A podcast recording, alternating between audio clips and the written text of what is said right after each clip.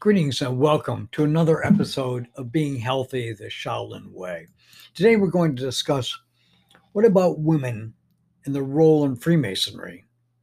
Can they belong or not? Now, the issue of women in Freemasonry is one which can be quite controversial. We approach this subject with what we hope is an understanding of various points of view. We take no position ourselves except to remind each Mason that they are bound by their obligation, the rules, regulations, and edicts of the Grand Lodge to which they belong. A presentation is primarily for those outside of the fraternity who seek additional information. Depending on one's location in the world, as well as one's philosophical views, this issue may be dealt with much differently. We'll try here to sort out the various viewpoints in an objective manner. To the majority of Freemasons today, dominated by U.S. and Canadian brethren, the concept of women becoming Masons is, for all intents and purposes, an anathema. This is not because of some sexist feeling or because they feel women are incapable of understanding and appreciating the moral and spiritual lessons that Freemasonry can impart. It is because simply, in their obligation, they have sworn not to be present at the making of a woman a Mason. This is, as stated by the Grand Lodge, one of the landmarks of Freemasonry and is deemed unchangeable.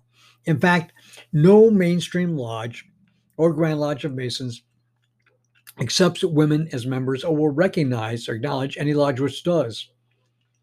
That notwithstanding, there are those who quickly point out several other facts and inconsistencies involved when addressing this issue.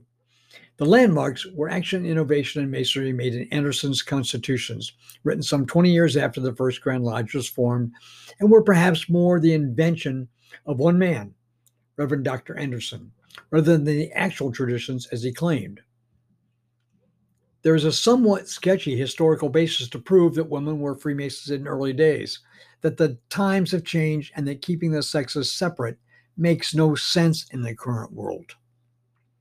No more traditional Masons will respond that the entire purpose of a fraternity is to be a group of males and that admission of women would change the character of a 300 year old institution beyond recognition.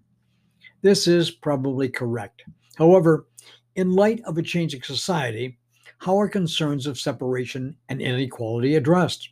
Is there any correct answer that would satisfy all parties? In fact, this is quite doubtful.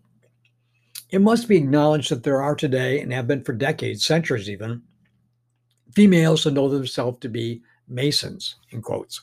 They belong to lodges, in quotes, that are composed of either single sex female lodges or mixed sex lodges.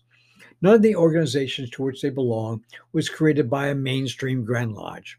And that adds to the problem based on the concern for recognition described elsewhere. In fact, some will argue the case that in Ireland a woman was accepted as a reg- regular member of a men's lodge. Of course, they failed to note that she received her knowledge of Freemasonry not by being voted into membership as the male members, but rather by spying on them. When caught on her misbe- misbehavior, the members of the lodge, after considerable discussion, voted to obligate her as they themselves had been obligated, thus bringing her under the bonds of secrecy. If this were in any way a precedent, we would have seen other Irish lodges or lodges anywhere do it. None did. It was the exception that proved the rule, and it was done in a time, the 1700s, when things were far different than they are in the 21st century. It can certainly be argued by members of either sex that an organization with such high and lofty goals as Freemasonry should not worry about the sex of its inheritance or its adherents. Responding to this can lead to heated rhetoric with charges of sexual discrimination. Notwithstanding, however, the fact remains that Freemasonry began as a male only organization, and the vast majority of its members wish it to remain that way. Without argument, it is agreed that many things in mainstream Freemasonry have changed over time. In the beginning, for example, there were only two, not three degrees. Meetings were regularly held in taverns or homes, which no one would even think of having one there now and community service was done privately and quietly as compared to the public works visible through especially groups like Shriners.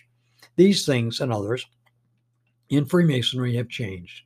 It remains to be seen whether the male only requirement for the fraternity will as well. At times on the internet, one might find a passionate essay or message encouraging this, but those who espouse such change are in a very small minority. This is further complicated by the difference in the way women with an interest in Freemason were dealt with by the Masonic fraternity in England, as compared with the United States. In the US during the 1800s, a group designed for women but including men, the Order of the Eastern Star, was created. OES, or Order of the Eastern Star, was readily embraced by U.S. Masonry, and Masonic buildings throughout the country were made available for the meetings. Eastern Star rules required that the primary officer of the lodge be female, or the matron, but also mandated, mandated that at her side was a male Mason, holding the position of near equal importance that of worthy patron. Those in the U.S. saw Eastern Star as a way to share the fraternalism of the Masonic family. Those in Great Britain seemed to perceive it more as an incursion into Masonry by women, which they felt was unacceptable. Although they seemed to find no objection in imitation Masonic groups, they did take umbrage at what they perceived to be an intrusion by a group which was sponsored by Masons, but unlike it. Now, it should be noted that the mixed order is not included in the sense which talks about regularity. What do I mean? All right. An announcement in the Grand Lodge News of the United Grand Lodge of England that followed the March 10th, 1999 quarterly communication of UGLE shows some of the differences in positions vis a vis Eastern Star. There exist in England and Wales at least two Grand Lodges solely for women. Except that these bodies admit women, they are, so far as can be ascertained, otherwise regular in their practice. There is also one which admits both men and women to membership. They are not recognized by this Grand Lodge, and intervisitation may not take place. There are, however, informal discussions from time to time with the women's Grand Lodges on matters of mutual concern. Brethren are therefore free to explain to non Masons, if asked, that Freemasonry is not confined to men, even though this Grand Lodge does not itself admit women. The board is also aware that there exist other bodies not directly imitative of pure ancient masonry, but which by implication introduce Freemasonry, such as the Order of the Eastern Star. Membership of such bodies, attendance at their meetings, or participation in their ceremonies is incompatible with membership of this Grand Lodge. So, so spoke the Grand Lodge of England. But it seems far different from that taken by U.S. Canadian and Canadian lodges, and leaves Freemason not for the first time in a quandary as to what is appropriate overall. Because each Grand Lodge is sovereign unto itself, rulings of one do not affect another except insofar as they change or alter the landmarks as defined by a particular Grand Lodge. It was questionable as to how these Grand Lodges would react upon becoming aware of this position of the senior Grand Lodge in the world to which many look for precedent. Many most mixed gender lodges, which exist today, have, as far as can be ascertained, changed some things which mainstream Freemasons consider absolutely and unequivocally inessential an open Bible upon the altar when the lodge is at work, prohibition of political or religious discussions. Because of this, such mixed lodges are far more removed from mainstream Freemasonry. They consider themselves Masons, but the large body of Freemasonry does not, and very likely will not in the next century at least. As one pundit has commented, I can call myself an automobile, but that doesn't make it so. Conversely, we are assured that some mixed gender lodges does have the same essential elements as male only traditional Freemasonry. We suspect that sooner or later things will change relative to women Freemasons, and all of this will be much clearer. We'll plan an update in the year 2075, by which time that might happen. Now,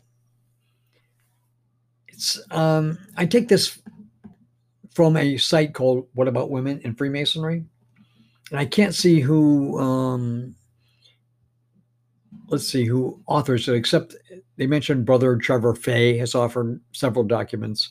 But uh, at any rate, I thank the uh, um, author of this site for allowing me to read this. Ah, I see. It's uh, by Edward L. King. So I think that he's make, he makes a good point. The Freemason is a fraternal lodge and was always a fraternal lodge, but I think that they're reluctant to change, even in the face of changing mores, where women are considered uh, equal to men. But in fact, can the men have a lodge that's only male uh, for that purpose, for the purpose of greater moral development? Or must they be mandated to have women in the lodge? That's a good question. We'll explore it further on the next episode of Being Healthy the Shaolin Way. But until then, if you want to learn more about the uh, monks who sponsor this program, go to shaolintempleus.org or healthyshaolin.com. Uh, if you wish to donate to this uh, broadcast to keep it alive, it's uh, you can send your donations to my PayPal account, Rick R I C K at ferreldmoore.com. That's F E R R E L D M O O R Until the next time, my friends, I wish you namaste.